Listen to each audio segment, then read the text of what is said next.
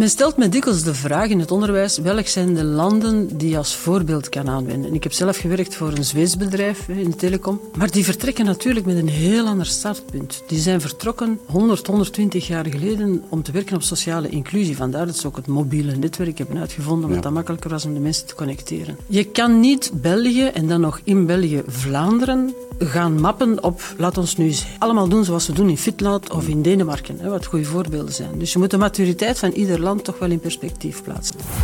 Digitaal doordacht. Blend in gesprek met verschillende professionals uit de IT-sector. Over innovaties, trends, evoluties en uitdagingen. Met inspirerende takeaways en verrassende standpunten.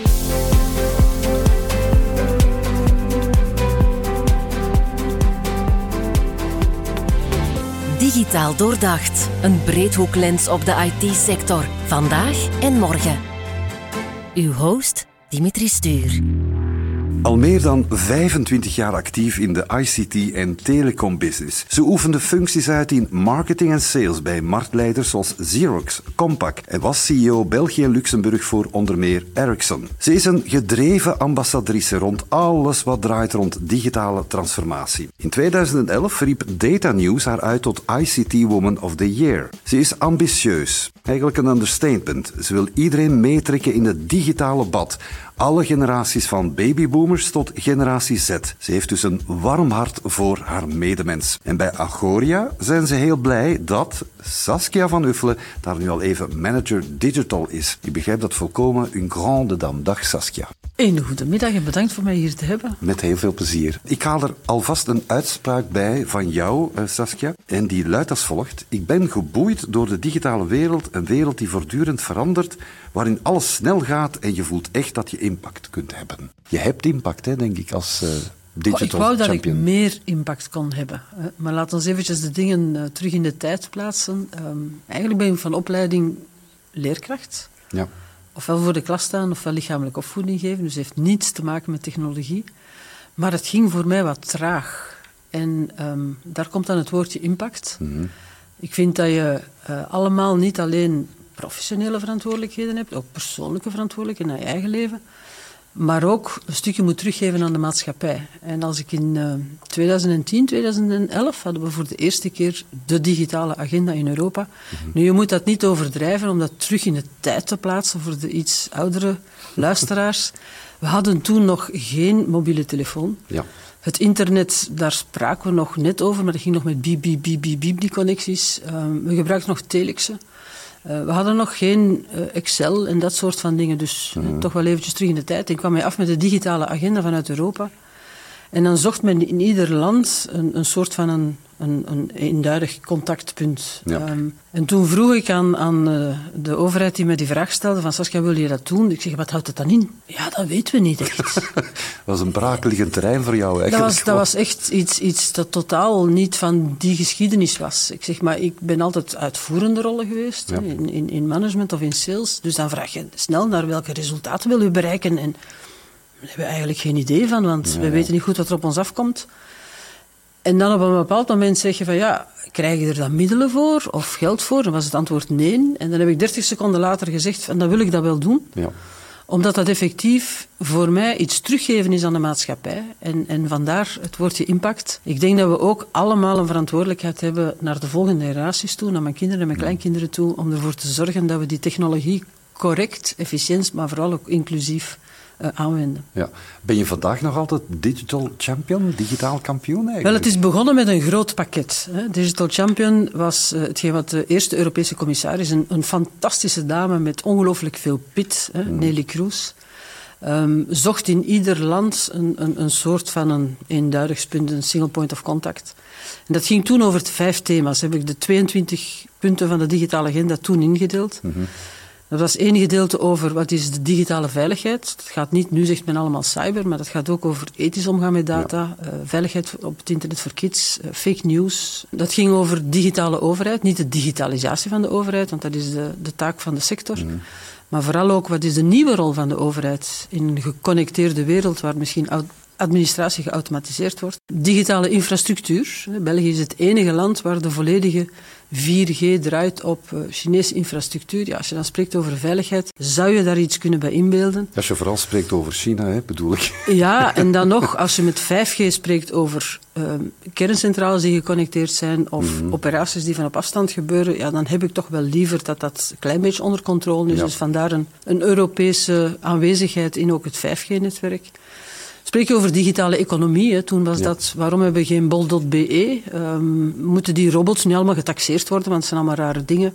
Heel uiteenlopend onder. Heel uiteenlopend. En dan de laatste, en dan om te antwoorden op je vraag, doe je dat nog altijd. De laatste is altijd wat digitale competenties mhm. betreft. En hoe kunnen we iedereen actief houden in de arbeidsmarkt? Dat is nu eigenlijk nog het grootste gedeelte waar ik effectief uh, op focus als uh, ja, nationaal verantwoordelijke voor, uh, voor dat onderwerp. Mhm. Nu, digitale transformatie, dat is zo'n beetje jouw bijnaam, zal ik maar zeggen. Hè? Saskia van Uffel, digitale transformatie.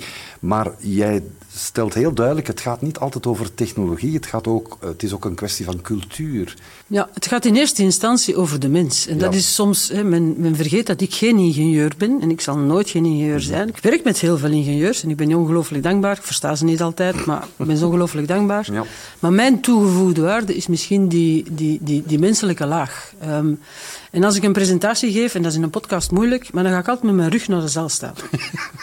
Heel sympathiek van jou, Ja, en dan stel je voor dat ik nu zo mijn presentatie zou doen. Hmm. Maar ik heb datzelfde zien bewegen met, met, een, met een, een, een, selfie die getrokken werd in aanwezigheid van de koning van België. Wie had ons ooit gedacht dat we onze rug zouden keren naar de belangrijkste persoon in de zaal? Dus het gaat niet over technologie as such. Het gaat over een verandering in de maatschappij, mhm. waarbij technologie kan helpen. Hè. Er zijn heel veel, en dat is een beetje hetgeen wat ik de media kwalijk neem. Hè. We spreken heel veel over het negatieve van de technologie, mhm. maar we spreken veel te weinig over het positieve van de technologie. Maar het is maar één van de elementen. En het element waar ik mij vooral op, op, op toespits, is de link leggen tussen de technologie, de maatschappij en hoe kan de mens daar effectief bij helpen om dat uh, aan te pakken. Ja, en digitale transformatie is natuurlijk een doorlopend proces. Dat stopt niet, dat is ongoing en alsmaar sneller ook. Hè? Wel, je kan het niet tegenhouden. Ik was onlangs op een debat over uh, de nieuwe vorm van werken. Er werd dan gezegd, waarom mag men in Marseille niet met de voeten in het zwembad werken, maar in Charleroi mag je wel thuis werken, terwijl dat eigenlijk in een geconnecteerde wereld niet zoveel uh, uithoudt. Ja, het resultaat en toen zei mijn dochter van ja, eigenlijk als die mensen dat zeggen, dan zouden ze morgen allemaal met paard en kar op de ring van Brussel moeten gaan staan. Je kan dat niet tegenhouden. Je hebt een aantal bewegingen en het beste wat je kan doen is te zorgen dat je het positieve kan stimuleren en daarom dat ik meer spreek over digitale acceleratie. Hoe kunnen we dat versnellen, mhm. maar het positieve. En de andere kant van de medaille, want medaille heeft altijd twee kanten, maar die andere kant zo goed mogelijk aansturen, zo goed mogelijk managen. En dan spreekt men over veiligheid, dan spreekt men over ethiek, dan spreekt men over inclusie. Maar het mag ons zeker niet weerhouden van, van de evolutie van de, van de technologie ja, tot ze maximaal uh, in te zetten. Uh, zeker met de uitdagingen die we op de arbeidsmarkt, en daar komen we zeker zo dadelijk op toe. Ja. Ik kom uh, op het onderwerp onderwijs. Dat spreekt jou persoonlijk heel sterk aan, denk ik. Hè. Is het zo dat ons traditioneel onderwijs in Vlaanderen op zijn minst eigenlijk moet opschalen naar een opleidingsaanbod dat echt gericht is op digitale vaardigheden? Of zijn we er al bijna? Men, men, stelt me dikwijls de vraag in het onderwijs: welk zijn de landen die je als voorbeeld kan aanwenden? ik heb zelf gewerkt voor een Zweeds bedrijf in de telecom. Mhm.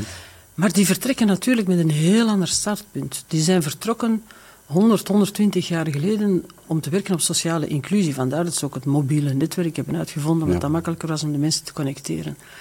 Je kan niet België en dan nog in België Vlaanderen gaan mappen op, laat ons nu allemaal doen zoals we doen in Finland of in Denemarken, hè, wat goede voorbeelden zijn. Dus je moet de maturiteit van ieder land toch wel in perspectief plaatsen. Dat is een eerste punt. Het tweede punt, wij hebben natuurlijk een onderwijsinstelling waarbij men zegt wel dat het een regionale verantwoordelijkheid is, maar zeker in Vlaanderen heb je dan nog het, het, gemeenschapsonderwijs, heb je het steden en gemeenten, heb je het katholiek onderwijs. Binnen het katholiek onderwijs nog iedere school die zelf mag ageren via zijn raad van bestuur. Dus je kan daar weinig eenduidigheid op hebben. Je kan daar weinig impact op hebben. En mijn zorg is dat het, als we spreken over digitale transformatie, digitale acceleratie, dat we mhm. de transformatie of de acceleratie van de verandering in het onderwijs, dat die veel te traag gaat. Ja.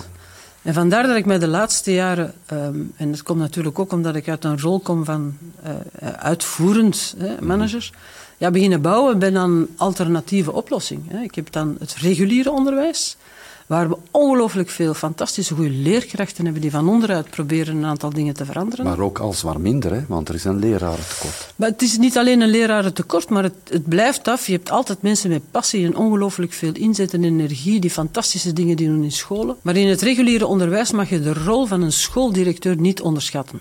En ik druk mij uit, in het bedrijfsleven heb je een manager of je bent CEO. En wij zijn opgeleid om een veranderingsmanagement te doen, om een beter communicatie- en marketingmanagement te doen, om om te gaan met een businessplan, een financiële voorspelling te maken. Ja, een schooldirecteur in België is een veredelde leerkracht met ongelooflijk veel energie en passie, maar wordt daar niet voor opgeleid. Dus die hebben het enorm moeilijk om in een, een, wereld die in constante verandering is, om daar op alle gebieden mee om te gaan. Met het gevolg dat dat, plus bovendien met een, een, vertraging op het gebied van, van, van regionale bevoegdheden, dat het een enorme nood creëerde aan wat ik noem het niet-reguliere onderwijs. En dat zijn Welk zijn de korte termijn initiatieven die ik kan ondersteunen, die in alle mogelijke delen van het land zitten, die in Antwerpen zitten, die in Kortrijk zitten, die in Gent zitten, die in Brussel zitten, -hmm. Voor anderstaligen, voor ouderen, voor jongeren, voor werkenden, voor werklozen, voor drop-outs van scholen. Hoe kan ik hen zo snel mogelijk begeleiden, meekrijgen, op meekrijgen ja. om die juiste competenties aan te leren die de arbeidsmarkt nodig heeft, want daar kreunen we wel allemaal op. Ja. Ik las een uitspraak in een of andere magazine van jou ook, want ja, waar daag je niet op? En daarin zeg je, iedere job zal veranderen en dat zal voor velen een bittere pil zijn. Ik vraag me dan af, iedere job, Saskia? Iedere job zal veranderen. Ja. Iedere job. En, en je kan dat niet, je kan het maar je kan het niet voldoende herhalen. Hè. Ik heb, uh, werk nu zelf voor een federatie, waar de, je hebt heel veel bedrijven die heel veel experten hebben. Je moet eventjes inbeelden dat een expert, die, die verzamelde vroeger 80% van zijn tijd data. En 20% van die tijd ging hij nadenken over die data en ging hij een analyse maken. En dat duurde heel veel tijd. Nu heb je zoiets wat ChatGPT noemt, waar dat plots moeten ze maar 20% van de tijd besteden om data te verzamelen. Dan moeten ze plots 80% gaan nadenken. Dat is een heel andere job. Dat vraagt heel andere competenties. Dat vraagt een heel andere inzet. En dan kan je gaan van een tandarts die nu met, veel meer technologische apparatuur werkt en datadossiers moet delen, tot iemand die effectief in een fabriek staat, of iemand die in de haven werkt, of een leerkracht. Mm. Iedere job verandert. En dat is, dat is positief, want dat maakt het ook boeiend.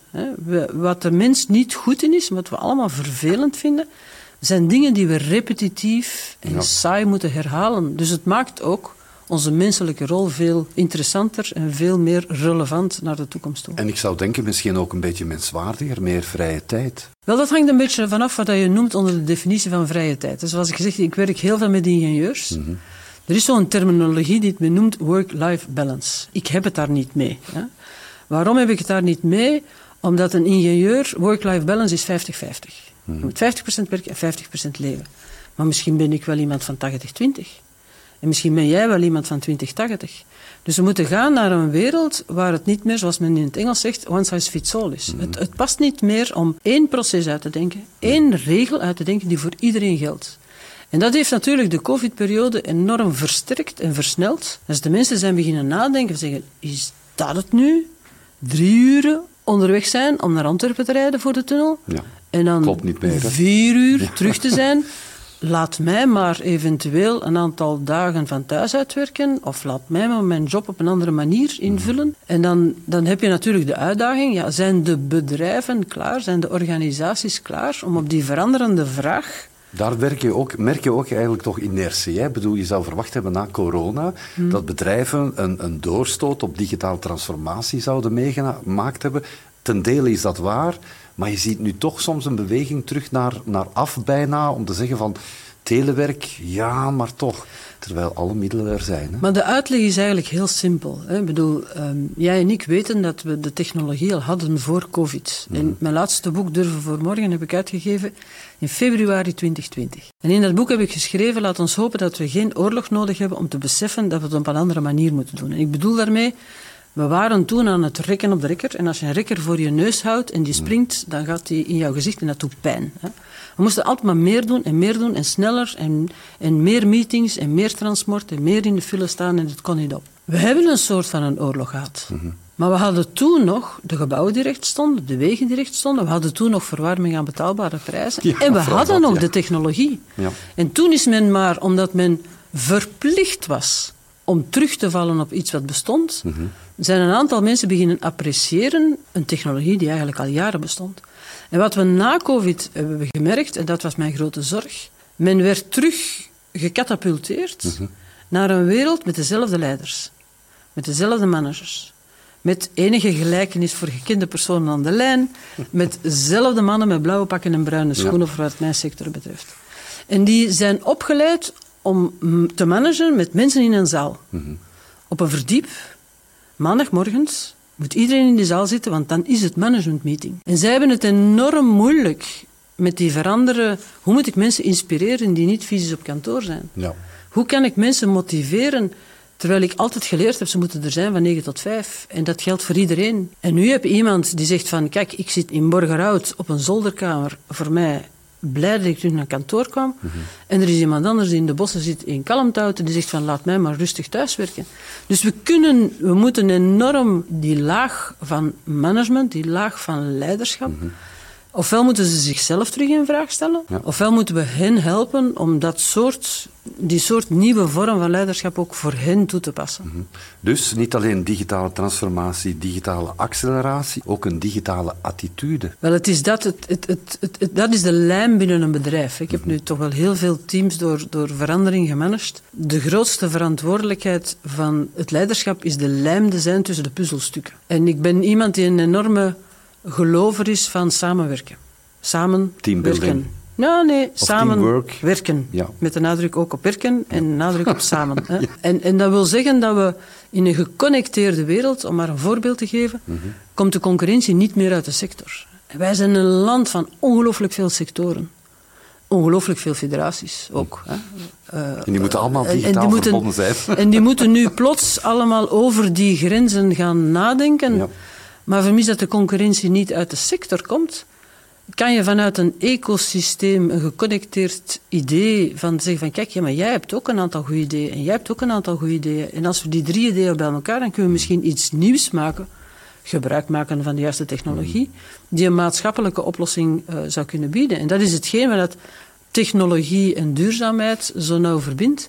Maar het is alleen de mens die die vernieuwende ideeën kan toebrengen. Ja, en duurzaamheid, je liet het woord vallen, dat zou misschien kunnen zorgen dat we onze ecologische voetafdruk verminderen. Want dat is ook nodig. Maar er bestaat ongelooflijk veel misverstand. Hè. Men zegt altijd van technologie is de boosdoener, want die vervuilende, de groene objectieven, wat niet waar is. Als je de technologie op de juiste manier aanwendt, dan ga je net die CO2-footprint verminderen. Maar het gaat wel over het juist gebruik. En dat heb je altijd in het leven. Als je de dingen fout gebruikt, dan krijg je foute, foute consequenties.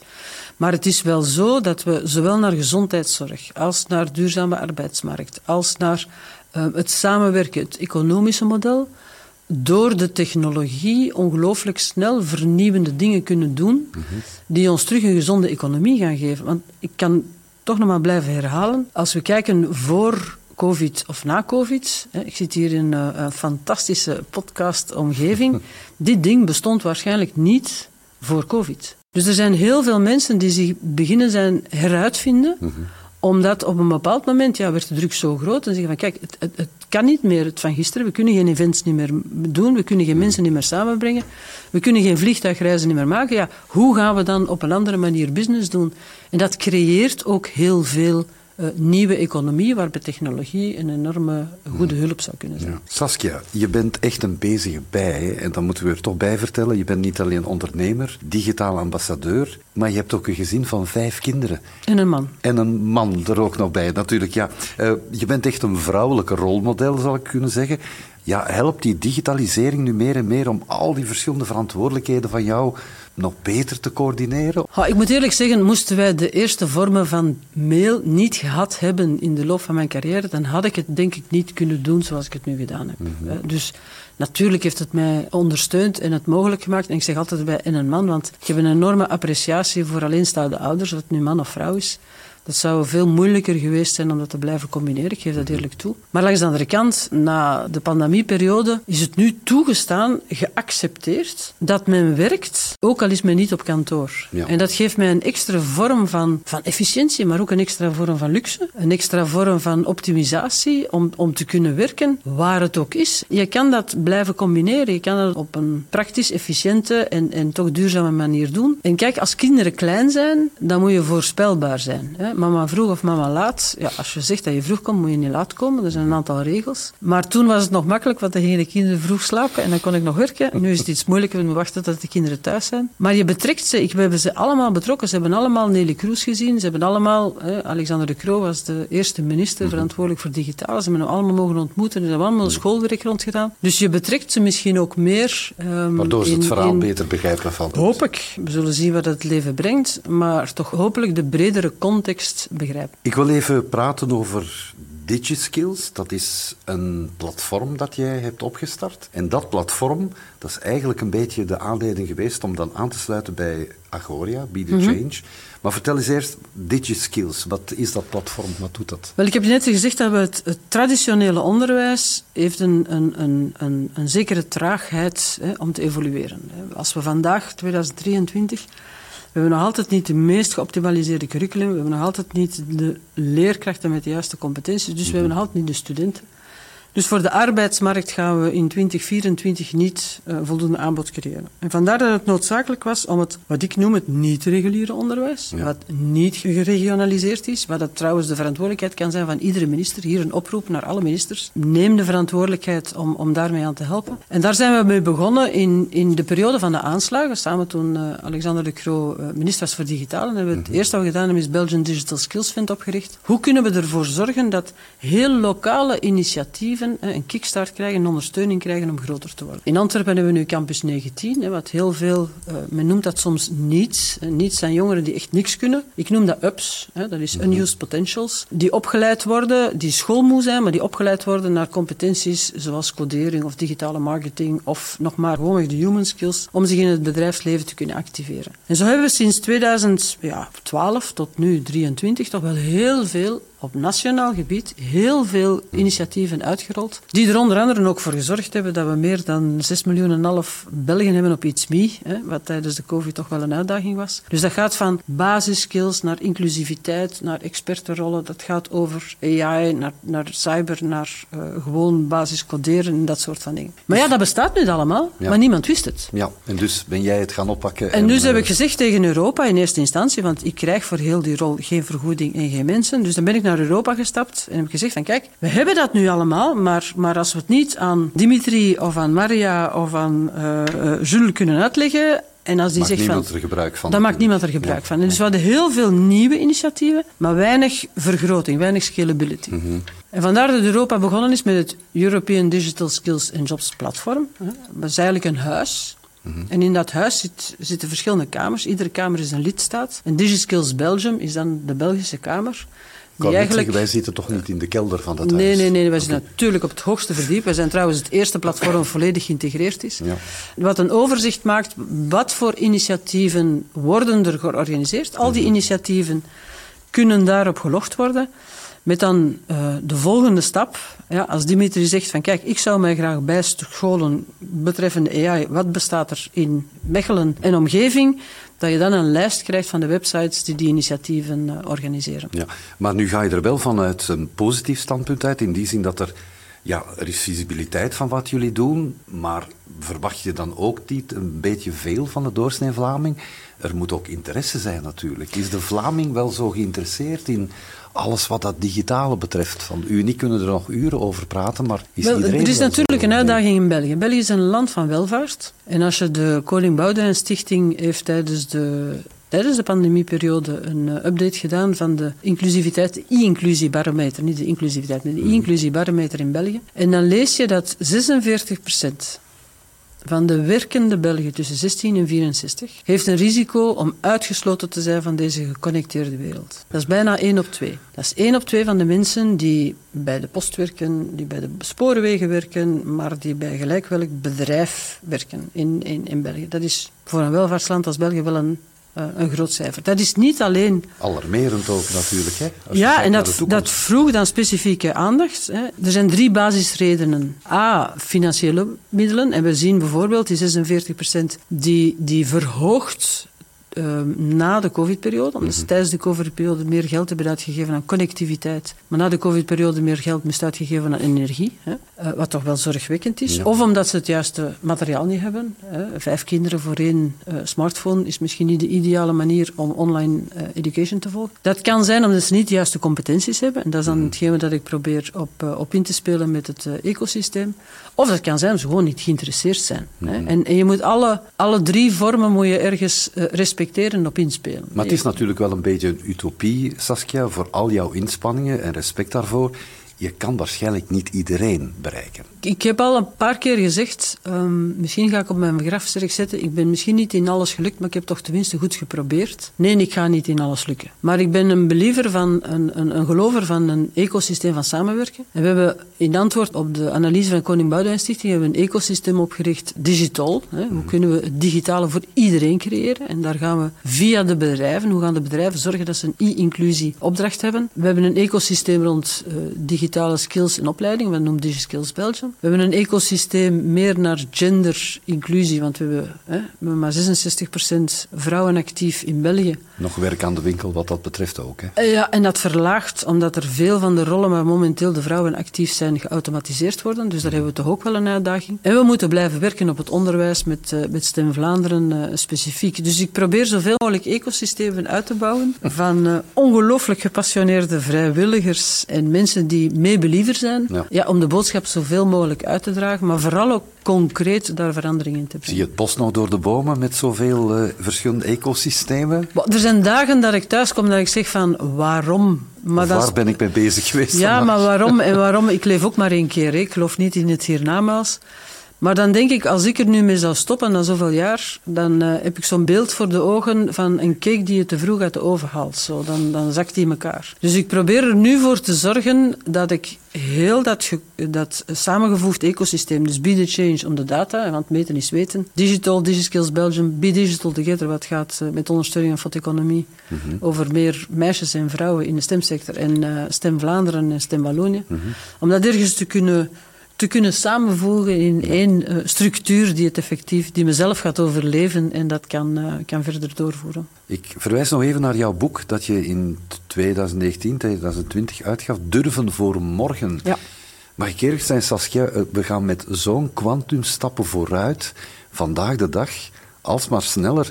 Ik denk dat we al moeten praten over Durven voor Morgen 2.0. Maar het is zo, en Blind zal dat ook uh, ondersteunen als integrator van heel veel van die platformen. En de titel van de podcast... Digitaal doordacht. Digitaal doordacht. Door en gedacht, geeft het uiteindelijk juist aan. We zitten in een land waar dat allemaal lijkt roze geur en maneschijn te zijn. Mm -hmm. Maar we zijn ook een land van heel veel KMO's. En als we kijken naar de digitale maturiteit van heel veel KMO's, in het Engels zeggen, that we still have a way to go. Hè. Daar is toch nog wel wat verbetering vatbaar. En veel van die KMO's hebben er natuurlijk ongelooflijk veel uitdagingen op zich. Hè. Die hebben nu de, de energiecrisis en de financiële crisis en alle mogelijke crisis. En dan bovendien moeten we nog eens gaan digitaal transformeren. Hè. Vandaar dat ik spreek over acceleratie, omdat hoe, hoe, sneller dat ze die digitale acceleratie kunnen doorvoeren, hoe beter dat ze hun organisaties kunnen beveiligen. Mhm. We spreken 100 cyberattacks per dag in België, waarvan 42% op KMO's, mm 38% gewoon out of business. Dus dat wil zeggen dat je dat wel nodig hebt om je bedrijf veilig te maken, maar bovendien ook om de mens binnen je organisatie vrij te maken, want we hebben een tekort op de arbeidsmarkt, dat weet ook iedereen. Ja, Saskia, je hebt mij al lang overtuigd hoor, maar ik ben er ook zeker van, jij gaat nog jaren door als digitale kampioen, denk ik. Wel, ik hoop dat ik kan herinnerd worden als iemand die toch getracht heeft van mensen te sensibiliseren en te inspireren om mee vandaag te durven om voor morgen een maatschappij te creëren voor onze kinderen en kleinkinderen waar we trots op kunnen zijn. Saskia, dankjewel voor de, dit gesprek. Graag gedaan. Dit was Digitaal Doordacht, een podcast van Blends voor innoverende ondernemers. Meer info over onze integrale oplossingen vind je op blends.be. Blends